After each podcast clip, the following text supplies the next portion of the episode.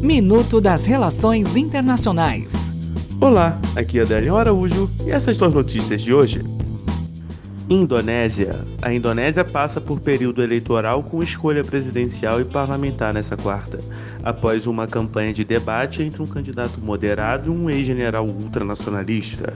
Cruz Vermelha. Voluntários da Cruz Vermelha distribuíram hoje a primeira remessa de suprimentos de ajuda humanitária na Venezuela, após meses de disputa do governo com a oposição que negava uma crise humanitária. Turquia. A Turquia espera que o governo Trump conceda isenções das sanções dos Estados Unidos às compras de petróleo iraniano e para a compra de defesas aéreas russas. Até o próximo minuto. Enquanto isso, aproveite mais conteúdo no portal seire.news.